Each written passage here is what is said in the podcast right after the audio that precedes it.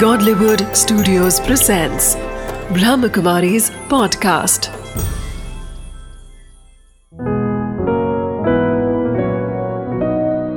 जिंदगी बने आसान। नमस्कार दोस्तों, ओम शांति। स्वागत है आपका हमारे प्रोग्राम जिंदगी बने आसान में। दोस्तों, जिंदगी में हम जैसा बीज बोते हैं वैसा ही फल पाते हैं। आज हम अपने फल को पूरी तरह से परिपक्व होने के लिए बहुत सारे रास्तों को अपनाते हैं, ऐसे रास्ते जो कई बार सही होते हैं और कई बार गलत होते हैं। हमें तय करना है कि क्या सही है और क्या गलत है। इसी बात के साथ हम शुरुआत करते हैं हमारी कड़ी की। हमारे साथ है ब्रह्म कुमार मोहन सिंघल जी। ओम शांति। ओम शांति। स्वागत है आपका भाई जी। जिंदगी के बारे में आपने कई सारी बातें कही पिछले कड़ियों में, लेकिन जो सबसे सबसे ज़्यादा स्पेशल बात जो हमें लगी कि हमें अपने अंदर का बैलेंस क्रिएट करना बहुत ज़रूरी है, तभी हम बाहर की चीज़ों को बैलेंस बना सकते हैं। ज़िंदगी को अगर बैलेंस बनाना है तो अपने आप को सबसे पहले देखें और फिर आसपास की चीज़ों को। भाई जी, पर मन, जिसके बारे में कई सारी बातें कही गई हैं कि वो एक घोड़ा है, वो एक चंचल घोड़ा है जिसके बारे में हम चाह करके भी उसे पकड़ नहीं पाते हैं, तो आपके हिसाब से मन पर कैसे नियंत्रण पाया जाए? आपने ठीक ही कहा कि मन के लिए बहुत बातें कही गई हैं, क्योंकि वो हमारे नियंत्रण में नहीं है। हुँ. सोचने की गति भी ऐसी है कि कहाँ से कहाँ मनुष्य सोच लेता है। तो इसीलिए हमारे शास्त्रों आदि में कई जगह ये कहा है कि मन के हारे हार है, मन के जीते जीत। अच्छा। मन जीते जगत जीत, माया जीते जगत जीत। यानी बाहर की सब चीजें जीतना आसान है, लेकिन सबसे कठिन मन को जीतना है, संकल्पों को, अपने विचारों को। इसीलिए गीता में भी कहा है, हा? मन मना।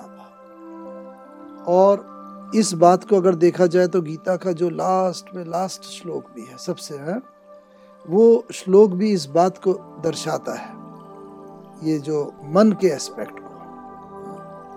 और ये मन का एस्पेक्ट जो है, इसको कैसे शक्तिशाली बनाया जाए, ये इसके लिए एक बहुत आवश्यक है मन के विचारों पर नियंत्रण। तो इसके मैं समझता हूँ तीन एस्पेक्ट हैं जो हमारे मन को शक्ति दे सकते हैं।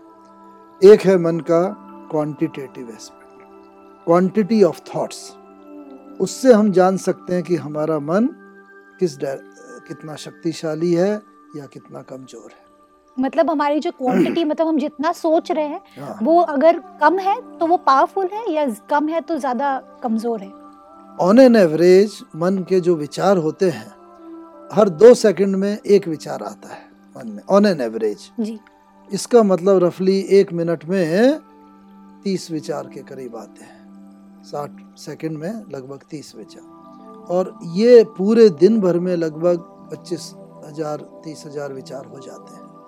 तो that is fine, mind can handle it. लेकिन जब कोई ऐसा चैलेंजिंग सिचुएशन लाइफ में आता है तो ये क्वांटिटी ऑफ थॉट बढ़ने लगती है। पच्चीस तीस हजार से चालीस हजार पैंतालीस पचास साठ हजार होने लगती है। तो फिर क्या है, मन के अंदर एक तनाव पैदा होता है और बहुत अनईजीनेस, रेस्टलेसनेस आने लगती है। तो क्वांटिटी ऑफ थॉट एक तो एडवर्स सिचुएशन में बहुत बढ़ने लगती है। फॉर एग्जांपल है, सडनली हमारे पास कोई मैसेज आया मोबाइल में, कोई न्यूज़ आई, हमारा कोई नियर एंड डियर का एक्सीडेंट हो गया, बड़ी सीनियर सीरियस कंडीशन में, आदि आदि। हमारे विचारों की संख्या बहुत, क्या है, कैसे, क्या होगा उसका, अभी तो ये फैमिली है, बच्चे हैं छोटे, आदि हाँ, आदि क्वेश्चंस कितने सारे आने लगते हैं मन में, और कहीं ना कहीं हम उसे नियंत्रण में नहीं पा सकते उस वक्त। तो इसके नियंत्रण के लिए दूसरा एस्पेक्ट है क्वालिटी ऑफ थॉट्स। तो ये क्वांटिटी ऑफ थॉट्स जब बहुत बढ़ने लगती है तो ऐसा कहा जाता है कि quality is in general inversely proportional to quantity. तो क्वालिटी ऑफ थॉट और क्वांटिटी ऑफ थॉट ये इनवर्सली प्रोपोर्शनल है आपस में। तो अगर हमारी क्वांटिटी ऑफ थॉट बहुत बढ़ती जा रही है तो उसको कम करने का एक साधन है कि हम क्वालिटी ऑफ थॉट्स को इम्प्रूव करते जाएं। ओके। और ये क्वालिटी ऑफ थॉट्स को इम्प्रूव करने का एक साधन मेडिटेशन एंड योगा है। इसका पता कैसे चलेगा? तो वो तीसरा एस्पेक्ट है डायरेक्शन ऑफ थॉट्स। तो ये तीन एस्पेक्ट है, quantity of thoughts, quality of thoughts and direction of thoughts. और डायरेक्शन ऑफ थॉट्स को अगर हम एक पर्टिकुलर डायरेक्शन में चैनलाइज कर लेते हैं तो वो थॉट्स बहुत पावरफुल हो जाते हैं। बचपन से हम लोगों ने सबने एक्सपेरिमेंट एक किया होगा कि सूरज के सामने एक कॉन्वेक्स लेंस रख देते हैं तो सूरज की किरणें एक जगह कन्वर्ज हो जाती हैं और नीचे जल जला देती हैं। करेक्ट। अब वही सूरज है, वही किरणें हैं, लेकिन एक लेंस से हमने उन्हें कन्वर्ज कर लिया। ये ऐसे ही हमारे विचार सब डायरेक्शन में भागते रहते हैं। कभी कोई हमारा रिलेशनशिप का एस्पेक्ट है, कभी कोई प्रोफेशनल एस्पेक्ट है, कभी कोई एंटरटेनमेंट एस्पेक्ट है, आदि आदि, बस भागते रहते हैं। इसलिए विचारों में एकाग्रता नहीं होती है, वो कमज़ोर विचार हो जाते हैं। और जब हम किसी मेथोडोलॉजी से उन विचारों में एकाग्रता, at one time only one thought, one particular thought is there, वो ही अगर हम जनरेट कर लेते हैं तो उसमें बहुत शक्तिशाली हो जाता है। जैसे ये सूर्य की किरणें, that is the direction of thought को अगर हम एक राइट डायरेक्शन दे सके एज पर आवर विश। जिस वक्त हम पढ़ रहे हैं, एजुकेशन है, कुछ स्टडी कर रहे हैं, उस वक्त भी हमारा माइंड भाग जाएगा इधर उधर, हमारा नियंत्रण मन पे नहीं है। लेकिन एक मेडिटेशन के अभ्यास के द्वारा अगर हम उसे चैनलाइज कर लेते हैं ना, तो एकाग्रता पढ़ाई की तरफ होगी तो जीवन में सफलता होती चली जाएगी। बिल्कुल। तो हमें, आप कहना चाह रहे हैं कि हमें एक चीज को चैनलाइज करने की जरूरत है। हाँ, लेकिन भाई जी चैनलाइज, बिल्कुल भाई जी, लेकिन ये विचारों को चैनलाइज करने के लिए सबसे ज़्यादा इम्पोर्टेंट क्या ज़रूरी है? क्योंकि हम चाहते तो है कि हम उसे चैनलाइज करें। आज हमारी लाइफ में कई सारी चीज़ें एक साथ हो रही होती हैं, फिजिकली भी हम कई सारी चीज़ों से जूझ रहे होते हैं, मेंटली भी जूझ रहे होते हैं, हमारी सोशली भी हम जूझ रहे होते हैं, लेकिन ऐसे में तीनों के बीच में क्या है वो चीज़ जो चैनलाइज करेगी हमारे थॉट्स को सही डायरेक्शन में? हाँ, जैसा मैं आपको बता रहा था, शायद पिछली बार भी बात हुई थी, तो ये जो मेंटल स्पिरिचुअल एस्पेक्ट है, इसको अगर हम सेंटर में रख के और तब अपना सोशल एंगल, अपना physical, mental, for example physically suppose मैं बीमार हूँ जी, हाँ, कोई बीमारी है। अब बीमारी तो है, दवाई भी कर रहे हैं, उससे शफा भी मानो मिल रही है, लेकिन साथ ही साथ अगर हम ये जनरेट करेंगे, हमारा इमोशन एस पावरफुल करेंगे कि मैं मेडिटेशन, कि मैं एक शक्तिशाली हूँ, विजुअलाइज करें कि ये एनर्जी की रेस मेरे ऊपर पड़ रही हैं और मेरे अफेक्टेड अंग को प्रभावित कर रही हैं, ठीक कर रही हैं, शक्ति That दे रही हैं। Yes yes, oh. मैं यहाँ कैड एक्सपेरिमेंट हुआ है, कोरोनरी आर्टरी डिजीज।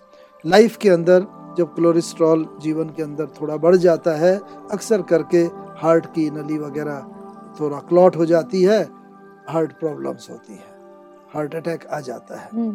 तो ये ब्रह्मा कुमारीज में एक एक्सपेरिमेंट बहुत नोबल किया गया, CAD, coronary artery disease regression programme.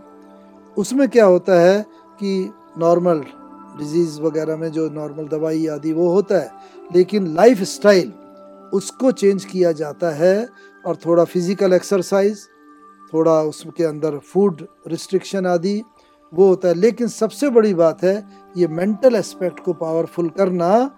और जब ये साथ में किया जाता है तो वर्ल्ड ओवर के इस एक्सपेरिमेंट्स के साथ कंपेयर किया गया और देखा गया कि इसके रिजल्ट तो वंडरफुल हैं, और ये ऐसे वंडरफुल हैं जिनके जो यहाँ आते हैं और जो दस कदम भी नहीं चल पाते थे, वो यहाँ इस एक्सरसाइज के, मेंटल एक्सरसाइज के द्वारा एक हफ्ते के कोर्स के अंदर ही वो दो तीन चार माइल चलने योग्य हो जाते हैं। और जिनकी एंजियोग्राफी के अंदर अनेक अनेक आर्टरीज क्लॉट आई थी नब्बे पचानवे परसेंट तक, लेकिन उनके बाद छः महीने के बाद, तीन महीने के बाद जब उनका अगेन एंजियोग्राफी की गई, एंजियोग्राम निकाला तो गया, वो खुल गई। और जिनको डॉक्टर लोग और बोलते थे कि बिना आपके बाईपास सर्जरी के या स्टंट आदि के आपका लाइफ बिल्कुल नहीं चल सकता था, दे वर ऑल सरप्राइज्ड देखने के बाद कि अरे जो पहले पचानवे परसेंट ब्लॉक थी वो आज सत्तर परसेंट रह गई, जो सत्तर थी वो चालीस हो गई, आपने क्या किया? वर्ल्ड ओवर, तो वर्ल्ड ओवर में ये प्रेजेंट किए गए रिकॉर्ड्स।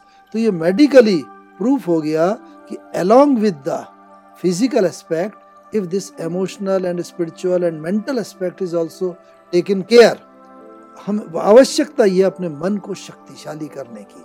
और मन शक्तिशाली कैसे होगा? हमारे विचारों के द्वारा।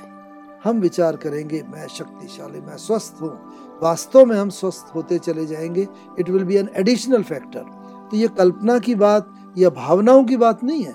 The results on more than पंद्रह सौ पेशेंट्स, डेढ़ हजार patients have been cured. Yes, दस से बारह साल के अंदर ये एक्सपेरिमेंट जो किए गए हैं, and government of India was involve and president Abdul Kalam he has given this suspect. और किस आधार पे? डीआरडीओ में तो उन्होंने ये एक वर्क दिया था, ब्रह्मा कुमारीस मेडिकल एजुकेशन, जो मेडिकल एजुकेशन से कनेक्टेड हमारा ग्लोबल हॉस्पिटल है, उसको ये दिया था कि भाई हमारे सैनिकों के अंदर, ऑफिसर्स के अंदर ये बाईपास सर्जरी की आवश्यकता बहुत एंड बहुत महसूस करते जा रहे हैं, क्लॉटिंग होती जा रही है, क्या करें कि विदाउट ऑपरेशन ये ठीक हो जाए। तब ये एक्सपेरिमेंट हाथ में लिया गया था and it came out with the success, flying colours. तो आवश्यकता इस बात की है कि इस बात को भी हम एक तजवीज़ देंगे तो फिजिकल एस्पेक्ट के साथ साथ ये मेंटल एस्पेक्ट, हमारे मन को हम शक्तिशाली करेंगे, तन हमारा ऑटोमेटिकली, इसीलिए कहा है मन जीते जगत जगत जीते। भाई जी, कहीं ना कहीं जब हम बात करते हैं शरीर की, आज हमारे पास खुद को पैम्पर करने के लिए, अपने आप को वेल एडवांस रखने के लिए हम हर एक चीज़ का अपनाते हैं, लेकिन अपने मन को शांत करने के लिए या अपने मन को ट्यून करने के लिए हमारे पास टाइम नहीं है। प्रैक्टिकली हम देखेंगे, क्योंकि हमारे पास फिजिकली भी कई बार ऐसा हो जाता है कि कुछ लोग फिजिकली भी अपने आप को अपडेटेड रखने के लिए उनके पास टाइम नहीं होता। तो ऐसे में आपकी क्या राय है कि चलते फिरते ऐसा क्या किया जाए जिससे माइंड ऑटोमेटिकली ट्यून होता जाए? ये जीवन में प्रायोरिटी की बात है और टाइम मैनेजमेंट की। अक्सर हम कहते थे टाइम नहीं है, टाइम नहीं है, लेकिन वही टाइम हमें निकालना पड़ता है। जब एक्चुअली शरीर बीमारी से प्रभावित हो जाता है तो भी तो टाइम निकालते ही हैं। बिल्कुल, आपने वो लकड़हारे की कहानी सुनी होगी कि भाई वो जंगल में लकड़ी काटता वगैरह था। पहले तो लकड़ी अच्छी काटता था काफ़ी, लेकिन उसके धीरे धीरे देखता गया कि आज अगर उसने लकड़ी चार बंडल काटी है, कल तीन हो गई, परसों दो हो गई, एक हो गई, कम होती चली जा रही थी। तो लोगों ने कहा भाई ये क्या हो रहा है, कैसे हो रहा है? कहता मैं भी नहीं समझ पा रहा हूँ। तो किसी ने सजेस्ट किया, अरे तुम कुल्हाड़ी की धार देखो, वो कुंडी हो गई है, उसे तेज करो। कि भाई उसे तेज करने का टाइम मेरे पास नहीं है। तो तेज करने का टाइम नहीं है। बस यही हमारे साथ भी है कि हमें अपने इस एस्पेक्ट पर ध्यान देने का समय नहीं है, जबकि जीवन का हमारे सारे एस्पेक्ट प्रभावित हो रहे हैं। तो आवश्यकता इस बात की है कि ये जीवन के सभी एस्पेक्ट्स को प्रभावित करती है, ये सेंटर में है, तो हमें टाइम निकालना ही पड़ेगा। एक कहते हैं अक्सर कि मनुष्य जीवन भर पैसा कमाता है और उस वही पैसा फिर बाद में दवाई और शरीर को, यानी स्वस्थता को, वो खरीदने के लिए वो स्पेंड कर देता है। पहले जीवन भर कमाता है at his at the cost of his health. Correct. अब बाद में वही हेल्थ को रिगेन करने के लिए वो पैसा खर्चता है, तो क्या हुआ आउटपुट? कुछ नहीं हुआ। तो अगर वो शुरू से ही, और बड़ी खुशी की बात है आजकल यंग जनरेशन भी इस बात को, हेल्थ एस्पेक्ट को ध्यान में रखते। बिल्कुल, कहीं ना कहीं आज यूथ जो है बहुत ज़्यादा कॉन्शियस है अपने हेल्थ को लेकर के, अपने फूड को लेकर के, जो इनटेक है हमारा अंदर में। लेकिन मेंटल इनटेक जो होता है, कहीं ना कहीं जैसे आपने अभी कहा कि थॉट्स बहुत ज़्यादा अगर हो रहे हैं तो भी बीमारियाँ होती हैं। तो मेंटल इनटेक हमारा ऐसा क्या हो जिससे हमारी पॉजिटिविटी बढ़े? इसके लिए ये आवश्यक है, meditation is one of the remedy for this. Okay. और साथ ही साथ होलिस्टिक हमारा लाइफस्टाइल। तो लाइफस्टाइल हमारा होलिस्टिक से तात्पर्य यही है, एक तो फिजिकली थोड़ी एक्सरसाइज वगैरह करें, ये आवश्यक है। साथ ही साथ फूड इनटेक हमारा थोड़ा हेल्दी, आजकल फास्ट फूड का जैसे बहुत चल रहा है ना। बिल्कुल। तो ये लॉन्ग रन में ये काफ़ी हेल्थ को प्रभावित करता है। जब यंग होते हैं तब तो हमें इसके एडवर्स इफेक्ट ज़्यादा नहीं पता चलते, लेकिन जब भी एज थोड़ा पैंतीस चालीस के बाद होने लगती है ना, उसके बाद इसके इल इफेक्ट दिखने शुरू हो जाते हैं। तो एक तो फिजिकली, एक ये मेंटली, अपने मन को हम कैसे शक्तिशाली बनाएं। जी। और मन को शक्तिशाली बनाने के लिए मन, मेंटल एस्पेक्ट पर ही अटैक करना पड़ेगा। ओके। विचार जब हमारे नेगेटिव हो जाते, मानो कांटा चुभा शरीर में, तो कांटे के ऊपर हम अगर रुई लगाएंगे या वो तो नहीं होगा, कांटे को कांटे से ही निकालना पड़ेगा। कांटा करेंगे, जब निकल जाएगा it means it is cured. ऐसे जो थॉट लेवल पर चीज अफेक्टेड है निगेटिविटी पर, किसी के आज कंपटीशन का ज़माना है लेकिन वो कंपटीशन के साथ अगर ईर्ष्या है, जेलेसी है, हेट्रेट पैदा हो रही है, ये सब निगेटिविटी है, तो इसको हमें उसी की पॉजिटिविटी से निकालना पड़ेगा। जहाँ पर जेलेसी है तो ये वैल्यू ओरिएंटेशन कि हर एक के एफर्ट्स अपने अपने हैं, जेलेसी माने उसमें कुछ विशेष गुण है तो वो हायर मोर अचीव कर रहा है, तो आज मैं भी वो वैल्यूज़ धारण करूँ कि मैं भी ज़्यादा अचीव करूँ।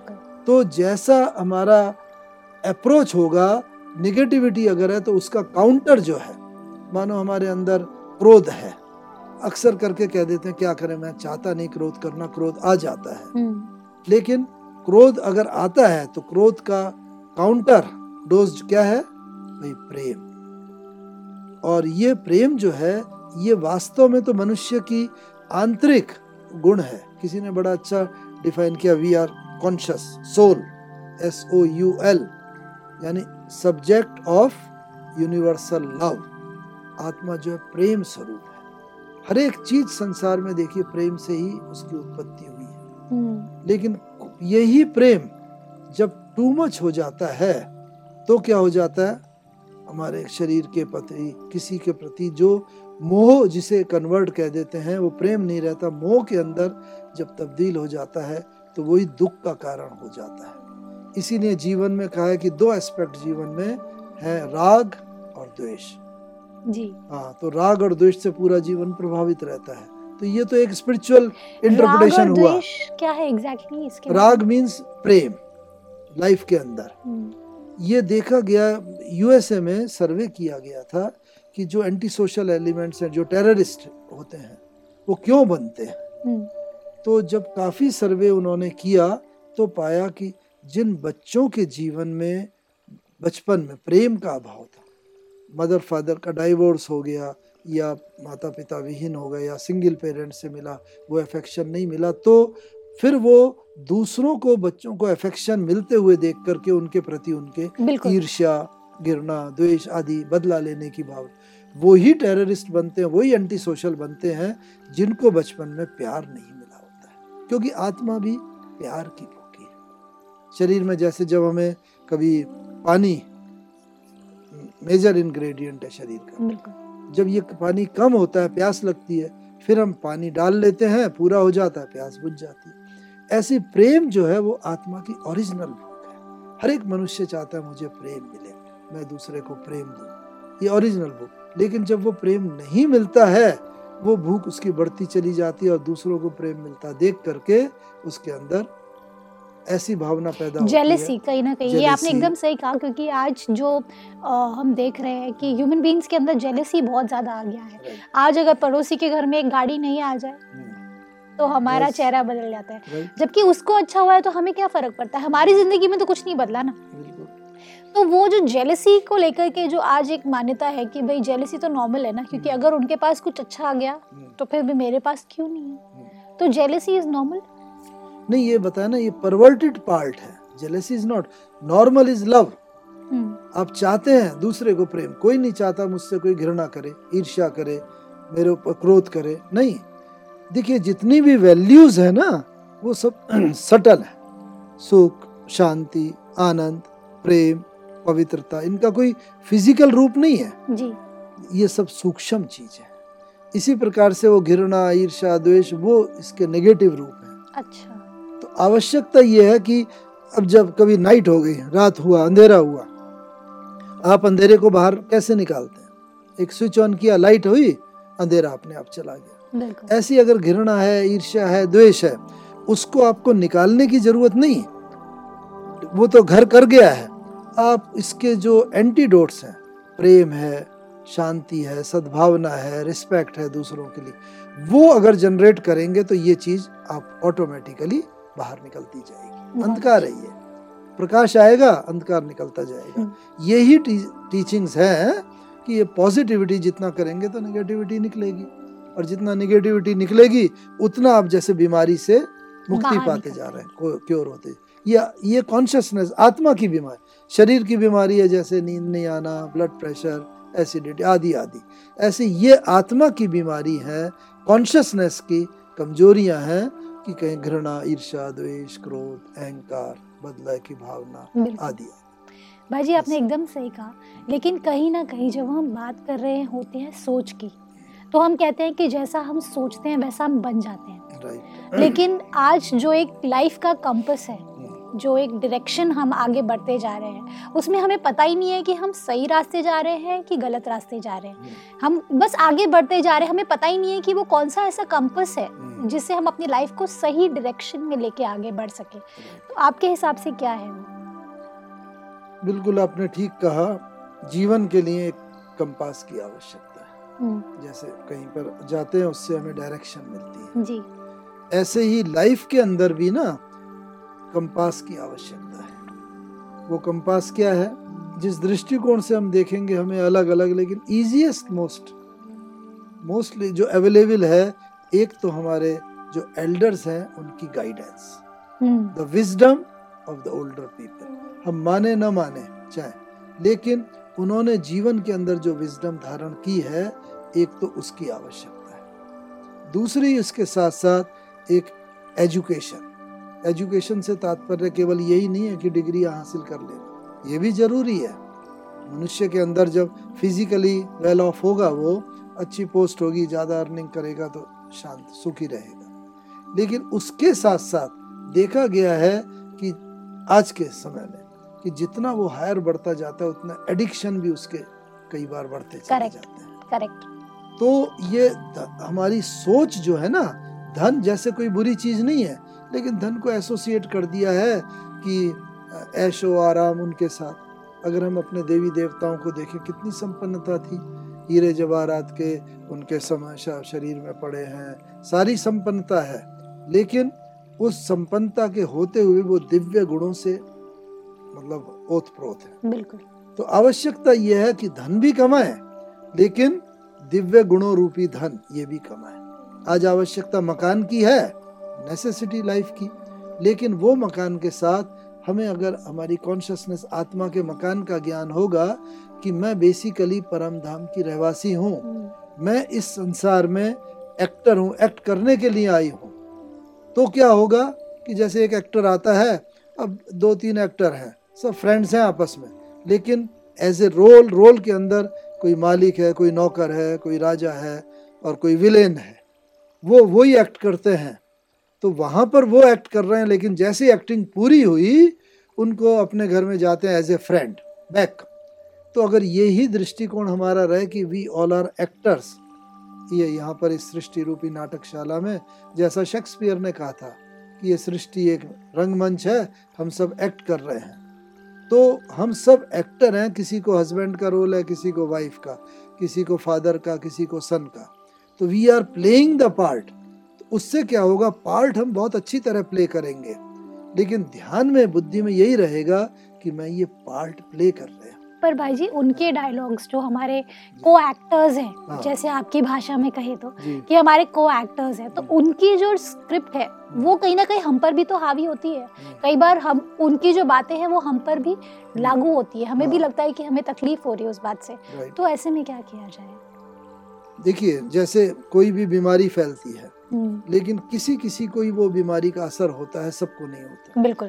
क्योंकि उनके अंदर वो वीकर एलिमेंट है, उसने वो बीमारी के कीटाणुओं को कैच किया और उसे बीमारी हुई। सबको नहीं होती है। इसी प्रकार से एनवायरनमेंट में भले वीकनेस है, लेकिन अगर मुझे वो वीकनेस प्रभावित कर रही है, इसके अंदर मेरे अंदर उसके लिए ऐसा एनवायरनमेंट ऑलरेडी क्रिएटेड है। Correct. कि मैंने उस वीकनेस को पकड़ लिया, यानी वो उसके प्रति, बात के प्रति ना मैं बड़ा रिसेप्टिव हूँ। Okay. तो इस कारण से हमें ये देखना है कि जो भी निगेटिविटी है hmm. वो तो एनवायरनमेंट में है ही है, हमारे एजुकेशन में, सोसाइटी में, मीडिया के अंदर, हर एक जगह। लेकिन उसमें से होते हुए भी मैं उससे प्रभावित ना हूँ। तो इसीलिए जैसे किसी एपिसोड में हमने कहा था इनर नेचर और आउटर नेचर की बात। Correct. तो अगर मैं काफ़ी सफिशेंटली स्ट्रांग हूँ, मेरी इनर नेचर स्ट्रांग है, तो बाहर की नेचर जैसी भी होगी, लेकिन मैं उससे प्रभावित नहीं होगा। बहुत अच्छा भाई। आवश्यकता ही है। एकदम सही कहा आपने। कहीं ना कहीं अगर हम अपने आप को अंदर से देखें तो हमें रियलाइज़ होगा कि हमारी खुद की इनर नेचर जो है वो एक्सटर्नल नेचर को ऑटोमेटिकली कन्वर्ट कर सकता है। इसी बात के साथ आज की श्रृंखला को हम एंड करते हैं। अगली बार फिर आपसे मिलेंगे इसी प्रोग्राम में जिंदगी बने आसान। थैंक यू सो मच भाई जी, धन्यवाद। ओम शांति। दोस्तों, ज़िंदगी जिसके बारे में कई सारी बातें कई सारे लोगों ने कही हैं, लेकिन आज हमने जाना कि ज़िंदगी इतनी भी मुश्किल नहीं है जितना हम जानते हैं और हम सोचते आ रहे हैं आज तक। हमें समझने की ज़रूरत है कि आसान बनाने के लिए ज़िंदगी को हमें अपने आप से पहल करने की ज़रूरत है, अपने आप के अंदर देखने की ज़रूरत है, अपने इनर कॉन्शियस को जगाने की ज़रूरत है। इसी बात के साथ आज के एपिसोड को आज हम एंड करते हैं। कल फिर आपके शो में मिलेंगे जिंदगी बने आसान। ओम शांति।